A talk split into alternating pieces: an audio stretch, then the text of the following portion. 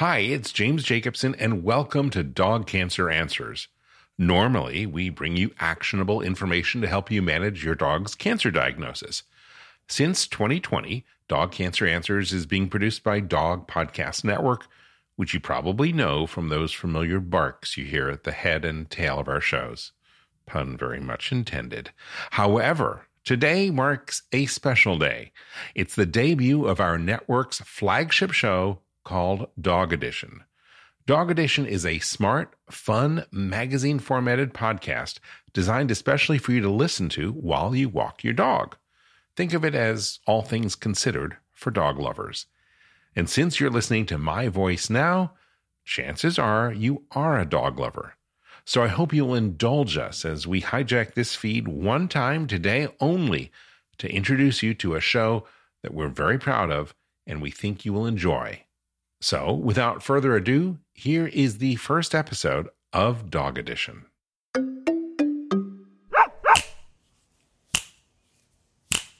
Hi, I'm James Jacobson. And I'm Pamela Lawrence. Welcome to our inaugural episode of Dog Edition, the first show designed for you to listen to while you walk your dogs. Here at Dog Podcast Network, we make shows for dog lovers by dog lovers. We've been developing Dog Edition, our flagship show, over the last year. And it seemed pretty appropriate to launch the podcast on Inauguration Day. And it just makes sense for us to tell some tales about dogs in the White House. We uncovered some fascinating trivia about past presidential pups. For instance, Jim, did you know that President Coolidge had the most pet dogs in the White House? So many, in fact, that people would sometimes send them their unwanted pets. And we're not counting George Washington, right? Like, because he had seventeen hound dogs. Yeah, he did, but not in the White House. Right. That's because our second president, John Adams, was the first official resident to call the White House home. But he had dogs, and one of his dogs had a pretty interesting name. His dog's name was Satan. Wow, that's that's pretty bold. Makes my dog Pepper's name seem well, less spicy. Pepper's a Cavalier King Charles Spaniel. Was there ever one of those in the White House? Google says yes. The Reagans had one named Rex. See, now that seems like an appropriate name for a dog. You know, and before Rex, the Reagans had Lucky, a Beauvoir de Flanders. But no dog during Reagan's first term, right? Correct. Now, a lot was made of Donald Trump not having a dog while in the White House. Did that really matter to people? Jennifer Pickens, author of several books on the history of the White House, brings her perspective today. I'm excited to see pets return, but I don't think it's a must. Well, count me as one of those dog lovers who is so happy that dogs are returning to the White House this week with the inauguration of Joe Biden after a rather, shall we say, tumultuous transition. Yeah, we could say that. The United States feels a little less united at the moment. But could our mutual love for dogs help us find some common ground? Could be a common denominator. That voice you just heard is Patrick Carroll. He is the executive director of the Delaware Humane Association. That's where President Biden adopted his most recent dog, a German Shepherd named Major. He shares that story with us later. And we chase a tale of intrigue about Kennedy and one of his dogs. That's in the first half of the show when we're joined by Andrew Hager, historian in residence at the Presidential Pet Museum. You'll want to stick around because Andrew tells a fascinating story about how a dog born in the Soviet Union could have actually prevented nuclear war between the United States and Russia. Wow, okay. And in the second half of the show, we'll hear Rob Schwartz. He's the C E O of the ad agency T B W A Chiat Day, New York. Rob is part of the creative team that came up with the Dog Lovers for Joe marketing campaign that helped Joe Biden get elected. So if you love dogs as much as we do, pause what you're doing, leash up your pup, and let's take a walk. We've got a lot to talk about as we welcome dogs back into the White House on today's episode of Dog Edition. Hey, Pepper, want to go for a walk? When President Trump famously declared, "How would I look walking a dog on the White House lawn?" Feels a little phony, phony to me. A lot of people say, "Oh, you should get a dog. Why? It's good politically." I said, "Look, that's not the relationship I have with my people." It got us wondering. Have there been specific times when having a dog has helped a president politically? The obvious example to go to is Richard Nixon with checkers. Andrew Hager, historian in residence at the Presidential Pet Museum, yep, there's one of those, helps us tell this story. You know, Nixon is going to be kicked off of Eisenhower's presidential ticket because there's this scandal that he's taking these gifts that he shouldn't be taking from wealthy Republican donors. And he goes on T V. The Eisenhower people think Nixon's going to resign, but instead Nixon gives this speech defending himself. And at the end he says, "A man down in Texas heard Pat on the radio mention the fact that our two youngsters would like to have a dog." The Nixons are getting ready to leave on a campaign trip. They get a message from Union Station in Baltimore saying that there's a package for them. Ah, don't tell me. It was a little black and white Cocker Spaniel dog in a crate that some guy had sent from Texas. And our little girl, Tricia, the six-year-old, named it Checkers. And you know, the kids, like all kids, love the dog. And I just want to say this right now, that regardless of what they say about it, we're going to keep it. And, you know, next thing you know, the Eisenhower campaign's getting all these telegrams like, oh, don't get rid of this nice man. You know, he didn't do anything wrong. Really boost Nixon's image. But Nixon wasn't the first presidential candidate to use that dog card. Back in the nineteen twenties, Herbert Hoover was seen as this really boring bureaucrat. People had an image of him as a stiff. Uh, his campaign took photos of him and his dog, made thousands of posters and spread those around the country, and it helped him get elected. So, you know, we're talking almost one hundred years ago, people knew that the dog could be beneficial for your public relations side. I leashed up my dog Pepper and went to a local dog park here in the San Francisco Bay Area to find out if people agreed dogs can help a president's political image. Oh, sure. Like having a wife. I would say, like, for dog people, undoubtedly, if you don't like dogs, there is something wrong with you. Uh, is that fair to say, Jeannie? Yeah, I think if so. Are, I think that, uh, yeah, it, tells, it probably tells something like about your nature. Do you feel like uh, the breed of the dog matters? Like, what if Joe Biden came to the White House and brought, you know, a couple of chihuahuas? Would that make a difference for Not his image? Not to me. No. No. Pam, wait a second. Let's take a break. Are those bullets in the background? I hear, like, shooting. Yeah. Yeah, actually. So this was at Fort Funston in the San, in San Francisco, which is known for three things: hang gliders, dogs. You can see every dog imaginable there. And the San Francisco Police Department's shooting range, which is across the street. Okay. Well, let's get back to the story. As to the breed of dogs and whether that makes a difference, it is important to note that President George W. Bush had a Scottish Terrier named Barney with him at the White House. And now Barney played an important role in shaping Bush's opinion of Vladimir Putin. Oh, yeah. How so? So the story goes like this. When Putin first came to the White House, Bush introduced his dog Barney to Putin, and Putin didn't seem very impressed. Bush took no to that, and that became significant a few years later when Bush traveled to Moscow to visit Putin at his dacha just outside Moscow. You know what? Let's have Jennifer Pickens, who is a historian and, a, and an author of several books on the White House, explain what happens next. He immediately called the president over and, like, whistled and had this giant dog come running and chasing up to him, and it immediately came to a stop. And then he goes, "Bigger, stronger, and better than Barney." And as Bush later tells the story, that was all that Bush needed to know. He had a sense of how Vladimir Putin viewed dogs and understood his character, and that made an informed decision about how he handled Putin. That shows you can tell a lot about a person by the way they interact with their dogs. Speaking of Barney, he wasn't always a barometer of diplomatic relations. He had another job at the White House, the Barney Camp. And Barney, if I'm not mistaken, you've already got a pretty big job to do right here at the White House with the Christmas decorations. And this little bitty camera was put on Barney, and he would run through the White House to share the Christmas decor with everybody. And it was one of the most successful um, launches, twenty-four million views that day. Think about that, that's even a huge success for today. And, and they were just much loved. Have there been times when a president's image maybe took a hit because of a dog?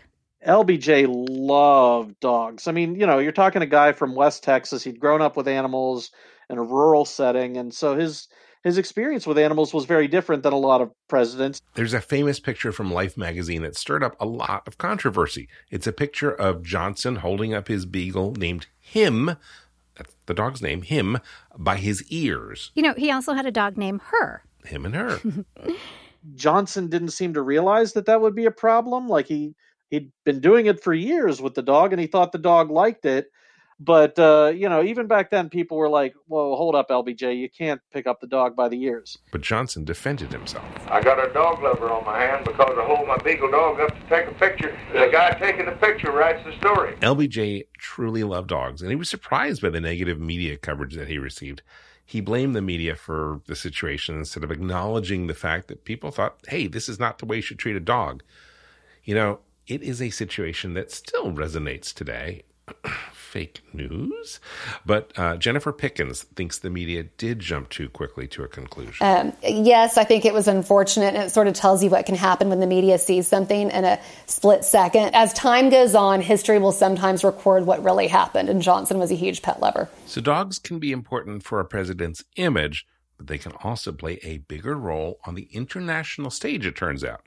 Andrew Hager from the Presidential Pet Museum has a children's book coming out later this year about one of J F K's dogs named Pushinka. The story is great. She was given to the Kennedys by Nikita Khrushchev, who was, at the time, the premier of the Soviet Union, our mortal enemy. So there's a summit in nineteen sixty-one, and Khrushchev and Jackie Kennedy are sitting next to each other. And he's telling her about Belka and Strelka, who were these dogs that the Russians had sent into space and had returned safely to Earth. Strelka had just had puppies, and Jackie says, oh, you have to send me one. You know, kind of the way that if you told me you had a beach house, I'd be like, oh, yeah, you got to have me out to your beach house sometime. And you would say, yeah, and then we'd never remember it, and it would never happen. But in this case, it did happen. Khrushchev was paying attention, and he sent a puppy to Jackie. With a little Russian passport, and the F B I had to come over and examine the dog for explosive devices and listening devices. And once they determined that the dog was good to go, the dog became part of the Kennedy family and eventually had puppies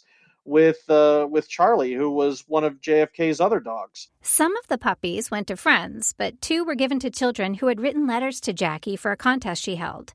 I think you can still trace the bloodline of Pushinka and Charlie. That is so cool. You know, this exchange between Kennedy and Khrushchev of gifts went on for a while. So after Pushinka, Kennedy gave Khrushchev a gift. It was a ship in a bottle. Which is not as good a gift. Like, if somebody gives you a dog, don't don't send them a ship in a bottle unless you know that's really what they want. So about a year later, we have the Cuban Missile Crisis. The world is on the brink of nuclear war. Military leaders for both governments are telling Khrushchev, we're going to have to go nuclear. We're going to have to attack now. But both of them back away from the brink. Can you guess what's been suggested as one of the reasons why? Pushinka. Pushinka. If somebody gives you a dog, are you likely to look at that person and think, oh, he's obviously evil and soulless and I should drop a nuclear bomb on him? No. So basically, Pushinka may have saved the world from nuclear annihilation. That's not bad, Pam. Yeah, all in a day's work for a presidential dog. There's a quote often attributed to Harry Truman. If you want a friend in Washington, get a dog. Right. But Truman never actually said that. It was from a nineteen seventy-five play called Give 'em Hell, Harry. The character depicting Harry Truman, played by actor James Whitmore, says, you want a friend in this life, get a dog. It turns out Truman wasn't really a dog person. He was given a dog named Feller, and he kept it very briefly before passing it along. Uh, and when he was... When he was questioned about the dog later, you know, reporters were like, well, where's your dog? And he had just forgotten about it. He was like, what dog? What are you talking about? And he even said something to a friend of his at one point, like, ah, I didn't even want that damn dog. Harry Truman and Donald Trump were a lot alike in that respect. Trump was offered a dog, a golden doodle named Patton. After General Patton. A prominent philanthropist in Palm Beach, Florida, who advocates for veterans and animal causes. Lois Pope offered the puppy to Trump, but he eventually declined. Yeah, he didn't want one. The idea of Donald Trump, you know, kind of like rolling up his shirt sleeves, taking off his tie, and rolling around on the, the ground with a dog, you just can't picture it, right? So, and I think he knew that about himself. And I mean, maybe maybe it would have benefited President Trump to a certain extent to have some sort of pet like that. Uh, but, you know, he wasn't a dog person. And if you don't like dogs, don't get one just for your image. You know, that's not good for the animal. Truer words were never said, and this is actually a good time to take a break, because when we come back, we'll look ahead to the Biden White House and what happens next. You're listening to Dog Edition. And now, a message from your dog. Every day with you is like a day at the beach, and I want as many beach days as possible. I want to run and sniff and find a good stick to carry. I want to roll in the grass and warm my belly in the sun. I want to walk with you, run with you, sleep with you, eat with you. And when I eat with you, I want Everpup. The green, grassy, beef liver spike smell wakes my senses. You may not realize this, but it tastes like homemade gravy, especially when you wet it. It infuses any food you give me with health and life and vibrancy. I can feel it, Everpup, traveling to every cell in my body, nourishing each one. It helps me feel like I'm on top of the world. I'm so glad you're giving it to me every day, because every day I'm so glad to be with you. I wouldn't have it any other way. I want my Everpup. It just makes me feel good. I am so grateful to be your dog and for the Everpup you give me. So now that you know what your dog wants, get Everpup, the ultimate dog supplement. Everpup is available in select pet shops and on Amazon. But to get the best price possible, join the Everpup Club at everpup club dot com, where you'll get your first jar for just eight dollars with free shipping anywhere in the U S. Go to everpup club dot com and use the discount code D P N. That is everpup club dot com. Everpup every day. Welcome back to Dog Edition. This week, dogs are returning to the White House. Yay! I am really excited to see the Biden's two German Shepherds running along on the South Lawn. Hey, did you ever see the Dog Lovers for Joe ad campaign that ran last year before the election? I did. It kept showing up in my YouTube feed. I never saw it. And, you know, I'm definitely a person that responds to ads that have cute dogs in them. So I'm sad I didn't get to see it. But I never really thought about how those ads are targeted directly at me, which I guess is the magic of advertising. Well, there is someone who thought a lot about that connection. I spoke with him. His name is Rob Schwartz. He is the C E O of the ad agency T B W A Chiat Day in New York. He's used man's best friend to anchor several of his most successful ad campaigns. The Taco Bell Chihuahua. His agency worked on a famous ad campaign for Nissan. The proposition was dogs love trucks. And for Pedigree dog food, he built a strategy around the thought that everything you do is for the love of dogs. And the tagline was dogs rule. He's also responsible for that Dog Lovers for Joe campaign that I just mentioned. As I was observing this uh, campaign, I started to read quite a bit about Joe Biden, and he had this connection with dogs. And when you started to read the story about his adoption of Major and his relationship to his uh, previous uh, German Shepherd, uh, Champ, I thought, ah, this is really kind of interesting. And I looked over on the other side and I said, Trump doesn't have a dog. So clearly, he understands the psychology behind the bond a person has with their dog and how that can be a powerful marketing tool. So much of the selling of a president, the making of a president, is words and pictures. It's imagery. He knew that Democrats would respond positively to the ad, but he didn't just want to target Democrats. When you look at the high penetration of dog ownership, I think it's close to seventy percent in America. When you start to look at the red states that have the highest dog ownership, Alabama, Alaska, Wyoming, West Virginia, Idaho, I mean, Arkansas. I mean, these are like heartland red Republican states with high dog ownership. And our thinking was, could we be united by fur? Could you set aside your political Uh, leanings and, and, and passions and remind yourself of, wait a minute, I am also a dog person. My best friend, my dog, maybe does need a dog person in the White House. The ad ran all over social media, and the team tracked the engagement in order to see how effective it was at reaching those folks in the red states. You'll see a tweet that's kind of like a reluctance, like, oh, they're they're touching they're touching my dog nerve, you know, but I'm still a Trump person. The data allowed them to refocus. If you just move uh, that strategy over slightly to swing states, the spot was produced, and uh, we were chatting with the Biden folks. They immediately felt that this was the kind of thing that could tip a swing state voter in Biden's favor. So it seems to have worked. The Dog Lovers for Joe campaign could have been a contributing factor to Biden's win. Okay, so Biden is in the White House now, and he's brought along his two German Shepherds. Champ, who the Bidens have had since two thousand eight, and Major, who they just adopted in twenty eighteen from the Delaware Humane Association. Major is going to be the first shelter dog to live in the White House. Okay, and for the sake of being accurate, there's a distinction that Andrew Hager pointed out to us between first shelter dog in the White House and first rescue dog. Lyndon Johnson had a dog named Yuki who was found as a stray outside a gas station in Texas and was eventually given to him by his daughter. So there have been animals uh, like Yuki who've been at the White House and have been rescued from some circumstance or another. Ah, the, the first controversy of the Biden administration already. I'm really curious how this works. How does the president-elect, now president, go about adopting a shelter dog? He just showed up. You know, that's a totally Delaware thing where Joe Biden just shows up at the shelter on Easter Sunday. That's Patrick Carroll. He's the executive director of the Delaware Humane Association. Someone came to us who had six puppies, German Shepherd puppies, and they were sick. They weren't doing very well. So we sent them to a, a veterinary emergency center. They determined they had gotten into some sort of toxic substance. They could be treated and their lives could be saved, but it just would be expensive.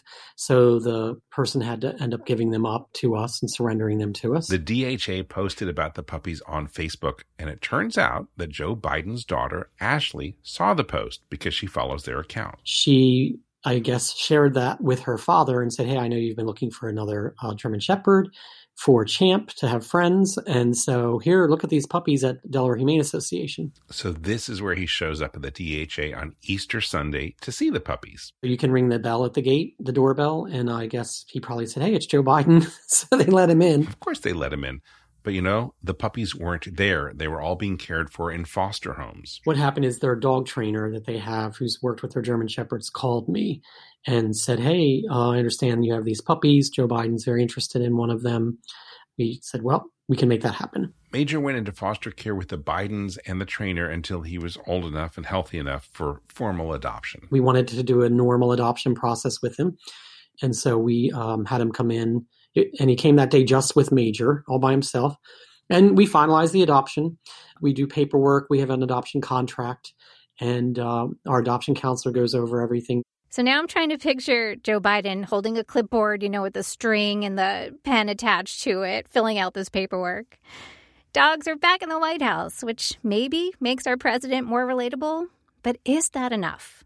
Can dogs help us bridge the divide? You know, they say people who go to dog parks, they they connect with people at the dog park because they're they have that common interest and that common experience of having a dog. Back at the dog park in San Francisco, a solidly blue area, politically speaking. Despite the gun range right next door. Yeah, exactly.